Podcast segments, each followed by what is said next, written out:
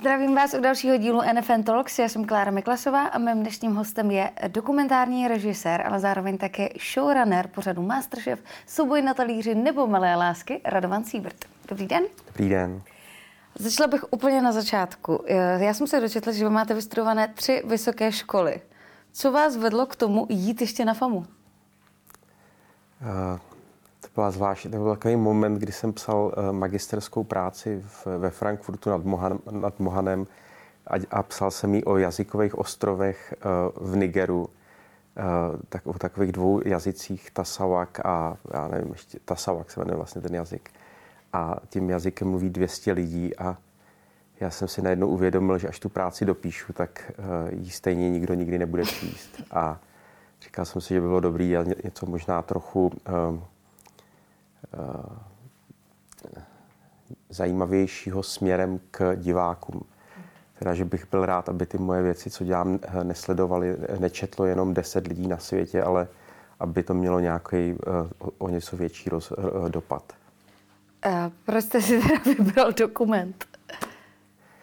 No to vzniklo taky tam. Já jsem tam v nějaký, me, v nějaký pracovní mezeře šel do kina, mm-hmm. do kterého jsem v podstatě nikdy nechodil a viděl jsem tam dokumentární film, který se jmenoval Southern Comfort. Mm-hmm. A, a, pro, a bylo to v té době, kdy jsem přemýšlel, co dál a podal jsem si přihlášku na medicínu a podal jsem si přihlášku na FAMu. Aha. A, a, přihla, a přijímací řízení na FAMu bylo o něco dřív než na medicínu a vzali mě. Tak, takhle to vzniklo. Takže nebyly to vyloženě už eh, cílené ambice jít studovat dokument. Klidně z vás mohl být lékař. Já, vzhledem k tomu, já jsem vždycky chtěl být lékař a v rodině to byla taková tradiční, to bylo tradiční, zaměstna, tradiční profese, takže eh, když jsem oznámil, že jdu dělat dokumentární film, tak si mysleli, že utíkám s kolotočem. Tak, eh, takže to opravdu nebylo nic plánovaného. Byla to náhoda. A myslím si, že taky proto mě na FAMu vzali, protože jsem o filmu nic nevěděl. Tak podle mě zkoušeli, co to s člověkem udělá. A myslíte si, že pro někoho, kdo chce dělat dokumentární tvorbu, je nutný vystudovat školu na to? Ehm, vlastně nemusíte vystudovat školu skoro na nic, co chcete dělat, ale jde o to, jaký lidi po cestě potkáváte a v tom vlastně si myslím, že jsou ty eh, univerzity důležitý. Eh, nemyslím ty mm, spolužáky nebo ty studenty, ale myslím si ty pedagogy, protože eh, ta setkání s důležitýma lidma často probíhají na těch univerzitách a pro mě to vždycky platilo na všech univerzitách, na kterých jsem byl, že jsem potkal lidi, kteří byli zajímaví ne tím, že by mi říkali, eh, kam se mám posadit a kde mám vydělat peníze, ale tím, že měli eh, vizi, nějak, eh, nějakou vizi světa, která mě zajímala. Takže byly inspirující. Byly. A získal jste tam třeba taky nějaký kontakty, které byste bez toho nezískal? vždycky nějaký kontakty získáte, ale já nemám pocit, že by zrovna FAMu stála za tím, co dělám teďka. To byla vlastně uh, náhoda a tak jako spousta jiných věcí. Já myslím, že především to, byly, uh, uh, především to byla inspirace. A musím jmenovat Karla Vachka, který byl pro mě zásadní, přestože dělám věci, se kterými by nesouhlasil. Tak eh, nejdřív bych zase tím, s čím by možná souhlasila, a to je, že jste byl nominován za, eh, na Českého lva za dokument o kapele Tap Tap postižení muzikou. Je to tak? Eh, co vás lákalo na tomhle tématu? No, já se znám se Šimonem Otnestem dlouhá léta a mm, když jsem byl na FAMu, tak mě oslovil, jestli bych nechtěl kapele The Tap Tap udělat videoklip a vznikl ředitel autobusu a mm, ta spolupráce se nějak vyvíjela postupně. Takže to bylo z přátelství a protože jsem tu kapelu, kapelu začal mít rád. Ale já jsem byl vlastně nominovaný už rok předtím jako producent za Až přijde válka, což je film Honzy Gebert, Geberta o e, slovenských polovojenských jednotkách, který e, inklinují k Rusku a milují tu e, ruskou, e, ruský vůdcovství a budují něco podobného na Slovensku. A myslím si, že ten film je teďka mnohem aktuálnější než film Eh, postižení muzikou. To už je, je někde k vidění třeba na je, novém... Je možný, je možný ho vidět na HBO, eh, na HBO eh, Go, tak jako postižení muzikou. Uh-huh. A když se teď dostanu úplně od dokumentu k tomu, co děláte v podstatě momentálně, jaký je rozdíl mezi natáčením dokumentu a natáčením televizní show? Nějaký hlavní, já chápu, že jich je asi hodně. Já, to, já myslím si, že jsou to trochu jiný práce a je důležitý pro mě, nebo já si to vždycky odděluju, je to samozřejmě víc továrna, mm-hmm. je to mnohem méně diskuse, mnohem víc takový tý každodenní práce. Ten dokumentární film je zajímavý právě v tom, v tom dialogu, v tom, eh, že vedete dialog s těma představitelama, s, s lidma z toho štábu. Eh, tady je to eh, fabri, továrna trochu. A vy jste, já už jsem říkal, že jste showrunner pořadu Masterchef. Dá se říct, že je tam jako něco i z toho dokumentu, že to je třeba to kreativní... Já se i ve všech těch formátech snažím do toho dostávat alespoň nějaký drobný myšlenky. Mm-hmm. A snažím se nejít po těch nejjednodušších řešeních v těch formátech. A e, snažím se hledat zajímavý lidi, e, snažím se, e, aby ty představitele v těch formátech něco říkali, co je zajímavý pro diváky, aby jsme jenom nešli po bulvárnosti těch věcí.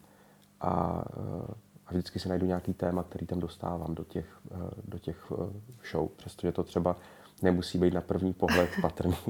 A myslíte si, že to, co jste teď řekl, je ten důvod, proč mají ty vaše řady toho Masterchefa takový úspěch, když to ty předchozí neměli? Nebo co zatím je?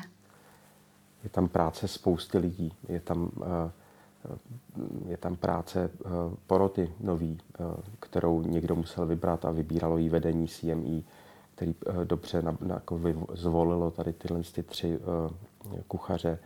Je tam i to, že eh, mně se podařilo do těch týmů eh, a těch lidí je tam spousta dostat eh, zajímavý režiséry. A to nejenom hraných věcí, ale dokumentární věci. Jsou to mladí lidi, lidi, co dělají zajímavé autorské věci a ty věci se vždycky nějakým způsobem otisknou do té tvorby. Ať, ať, přestože je to čistě komerční záležitost, tak se snažíme, aby jsme přistupovali zodpovědně k těm věcem a aby to bylo zábavné.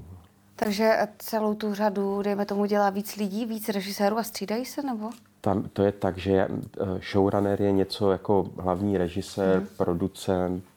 Vlastně jsem jako ta kreativní hlava té věci, ale uh, se mnou na tom spolupracuje, a teď nedokážu říct přesný číslo, tam je třeba 12 režisérů, protože každý den máte na place uh, jednoho režiséra vozu, pět režisérů placových, hmm. souběžně to stříháme, tam je režisér postprodukce plus každý díl má jednoho svého režiséra, takže nás je tam strašně moc a já jsem v takové té jako fázi, kdy schvaluju věci nebo určitý kroky těch, těch uh, pořadů, ale nemůžu sedět s každým dílem ve střižně, protože těch dílů se najednou stříhá třeba deset.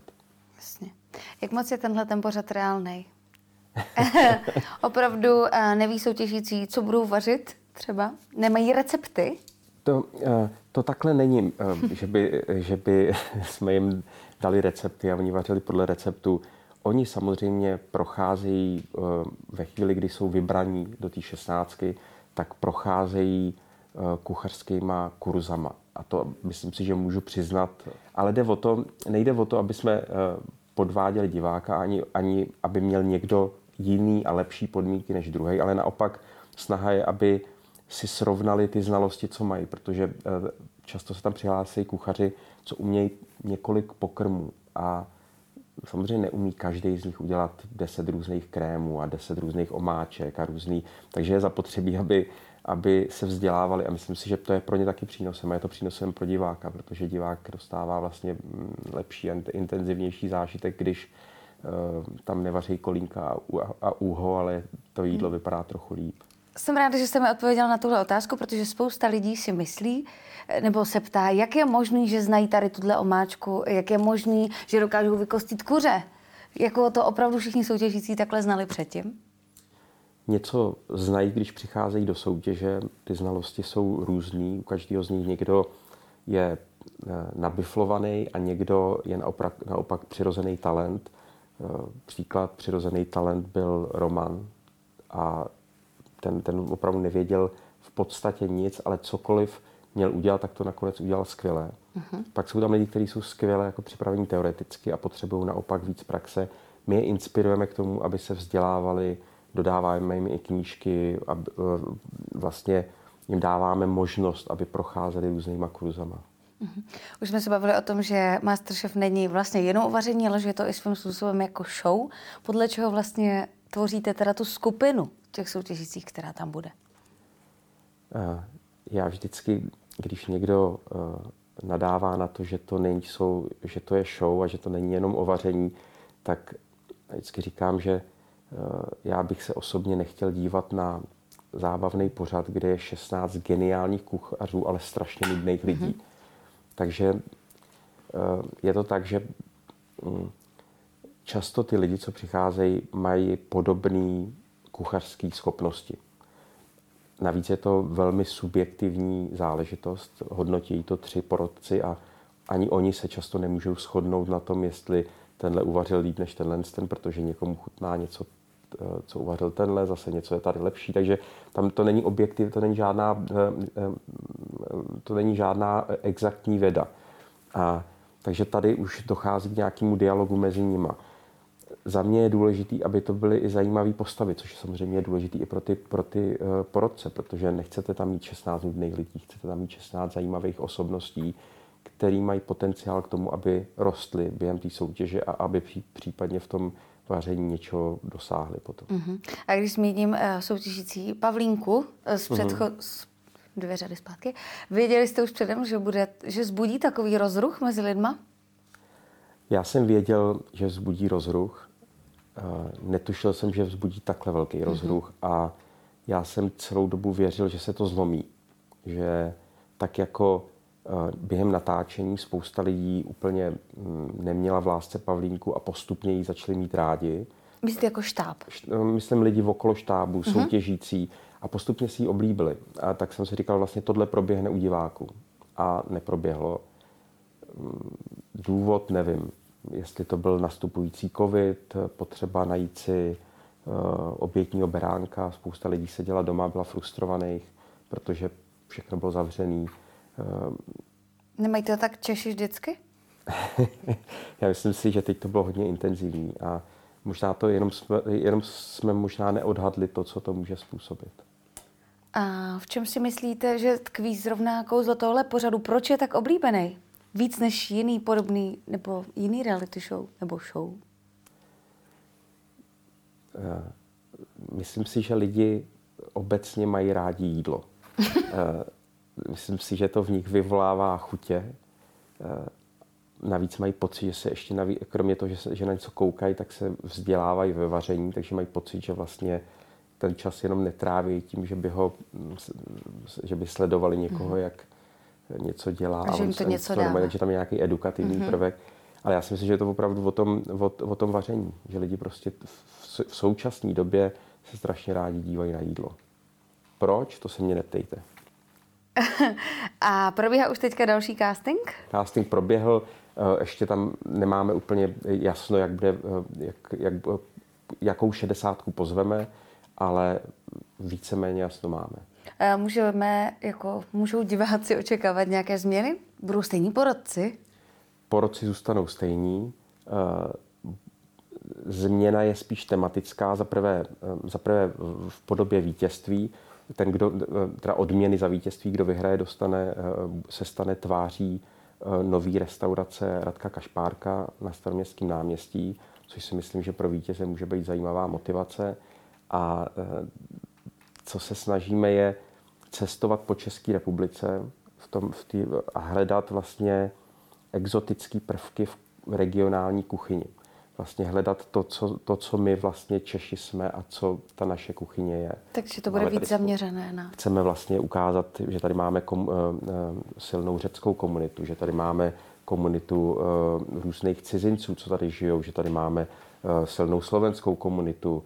Um, vlastně chceme jít po těch po těch uh, jídlech, co se vaří tady u nás, aby jsme nemuseli tolik cestovat, ale současně uh, v nich je určitá exotika v těch jídlech. Mm-hmm. To zní tak. zajímavé. A v rámci toho cestování po Víte, Česku... to ani nedokážu říct, tak to musím ještě zjednodušit. Tady to. Já myslím, že to bylo pochopitelný. Jo, jo.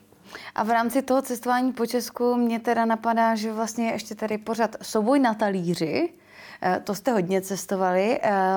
I, i jako jak to pozoruju ve svém okolí, tak to mělo velký úspěch. Je to opět tím, že to byly zase ti tři porodci? Já myslím, myslím, že jsme zvolili dobrou stylizaci, že, že jsme naopak od Masterchefa ještě se rozhodli jít do, do, do takového jako uh, jednoduššího humoru, uh, do gagu, do mhm. různých komentářů, uh, vlastně lehce přehánět v těch situacích, přehrávat a to zafungovalo. Samozřejmě ty kluci fungují skvěle, protože za ty čtyři roky si zvykli na sebe a měli určitý pochybnosti, jestli už to nepřeháníme, ale myslím si, že neměli důvod. Mhm. Je náročnější natáčet takhle po republice na více místech, než prostě Masterchefa na jednom místě? Tam to bylo v něčem, eh, takhle, souboj na talíři je v něčem eh, kreativnější. Eh, je vzhledem k tomu, že jsme si ten pořad vymysleli, tak jsme nebyli vázáni žádným formátem, mm-hmm. ničím. Vlastně jsme si vymýšleli, co jsme chtěli. A takže jsme si to samozřejmě užili. Masterchef je zajímavý, ale samozřejmě, když točíte 30 epizod a máte, já nevím, kolik, 50 natáčecích dní, tak po určitým počtu dní to začíná být lehce únavný. Takže tohle funguje docela jako zpestření. Takže souboj na talíři nemá žádnou předlohu nikde v zahraničí, to byl váš výmysl? Samozřejmě eh, těch kuchařských show po světě, v podstatě na cokoliv si vzpomenete, tak existuje. Takže mm-hmm my jsme, se ne, my jsme si samozřejmě inspirovali v různých, v různých pořadech ve světě, ale neexistovala jasně daná předloha, podle které bychom šli. Naopak vlastně jsme vzali z každé věci nějakou inspiraci a, po, a rozhodli jsme se, že to uděláme takhle. Uh-huh. A jak je to s pořadem Malé lásky? Ty mají nějakou uh, předlohu, nebo to je vložené? Malé lásky jsou původně britský formát One Born Every Minute, uh-huh. ale taky pro potřebu novy bylo zapotřebí ten formát upravit, protože eh, v Británii to například natáčel, natáčel Channel 4, což je mm, relativně malý kanál, zajímavý kanál, ale malý, který má plus minus 4% sledovanost. Mm-hmm.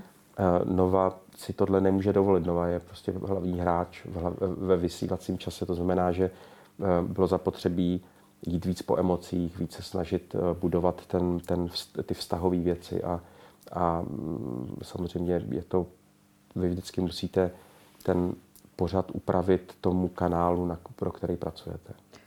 Um, musíte být citlivější natáčení než třeba u Masterchefa, tady tohle zrovna? Je to, je to jiný natáčení. Je to zaprvé, vy příliš nejste v kontaktu s těma lidma, protože mm-hmm. to natáčíte na, na, na, na dálku, vlastně má, sedíte v, v režii, kde máte monitory, ale ty kamery obsluhujete na dálku, nejste v těch místnostech s těma lidma.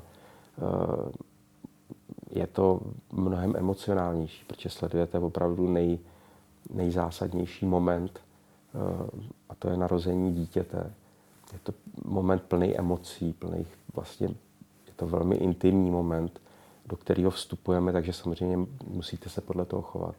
Když natáčíte s klukama, tak je to uh, spousta zábavy. A prožíváte to taky, nebo si dokážete udržet odstup?